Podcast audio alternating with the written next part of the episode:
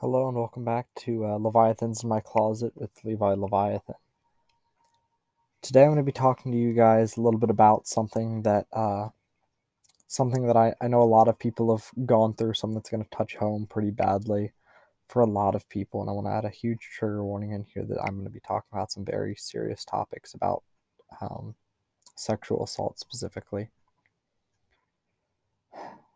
I don't remember how old I was. I was quite young. It was in elementary school. Um, I was in the bathroom, and I remember I used to think I knew where it was. Um, uh, I used to think that it was down in one of the downstairs hallways, and now I think it's in the uh, bathroom across from. Um, both these took place. Both of the ideas took place in the bathroom, but I. I don't want to call them ideas either, but I I use that as kind of a way to rationalize the fact that I can't remember what exactly happened. Um, but it, it happened in a bathroom.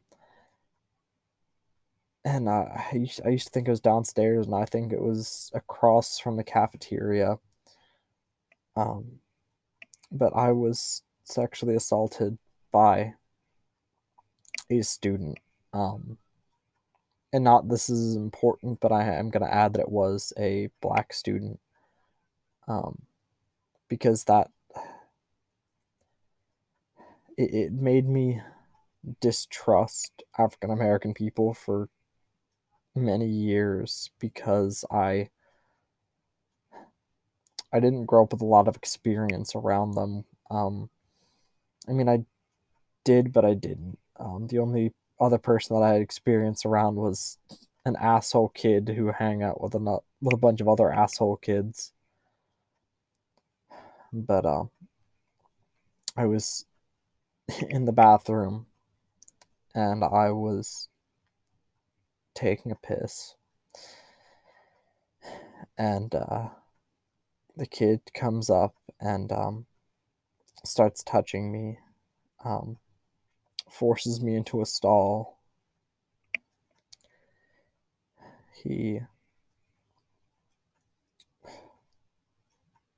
proceeds to molest me and then beats me up every day so that I don't tell anyone.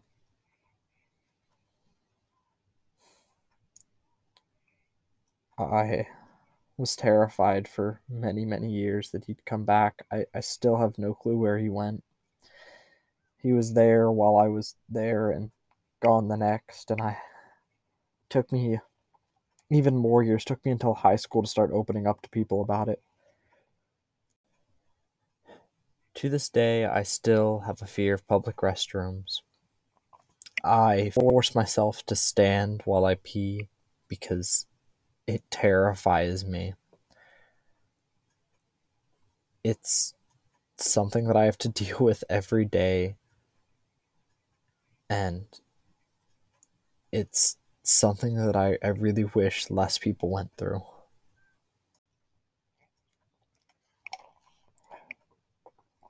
But I want to let you know anybody out there who has been through similar issues that there is somebody waiting to listen to you.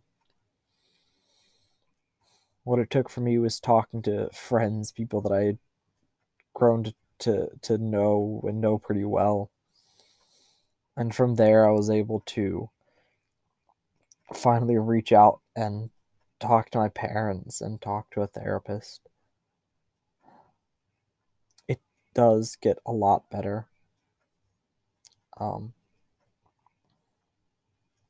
one of the big things that I know that affects people who have been sexually assaulted is things like flashbacks.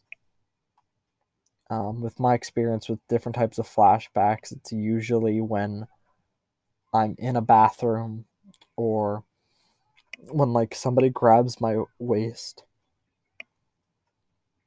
So I'm sorry, this is difficult to talk about. Um, but when that happens and I get those flashbacks, the the best thing, the best advice that I can give to you is to take a deep breath and realize where you are and realize that you're no longer who you were, that you're stronger now and that you'll always be stronger now that you've gone through this. Please, if you want to talk about something like this and you need someone to confide in, let me know. I will both take off the record as well as stuff that we can put here on the podcast. And if you want it on the podcast, I will very gladly make you anonymous, change your voice, whatever it needs to be. Because I want you to have an outlet to be able to speak your mind.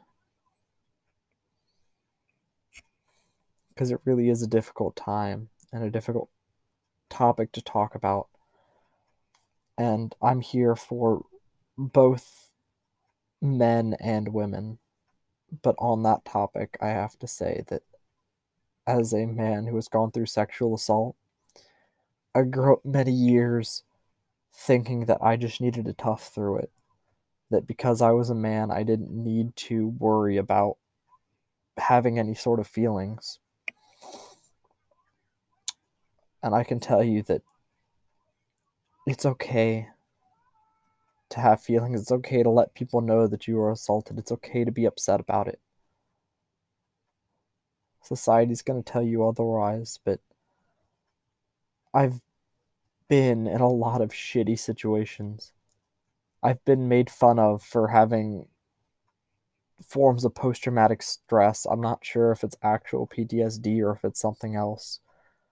Because I, I need to go and sit down with someone to check it out, but I know that I have some sort of post traumatic stress. And I've been made fun of for that. I've been made fun of for being raped. And when that happens, you just have to sit there and realize that it's not you, that they're the fucked up ones. And I want to say this this podcast isn't just meant for men, but to, to any women that might be listening, or to any LGBT that might be listening, people who are of gender non-conforming or on whatever spectrum. I eh, am very sympathetic towards you and I'm willing to help. Just my experiences are going to cater towards more who I am. And um, on that note, I, I would also like to say that I identify as non binary. I love to go by they, them. It just makes me more comfortable. Um,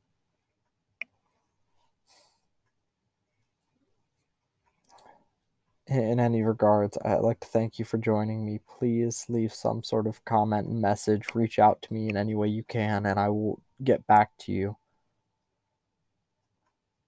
Thank you for joining me at the Leviathans in my closet.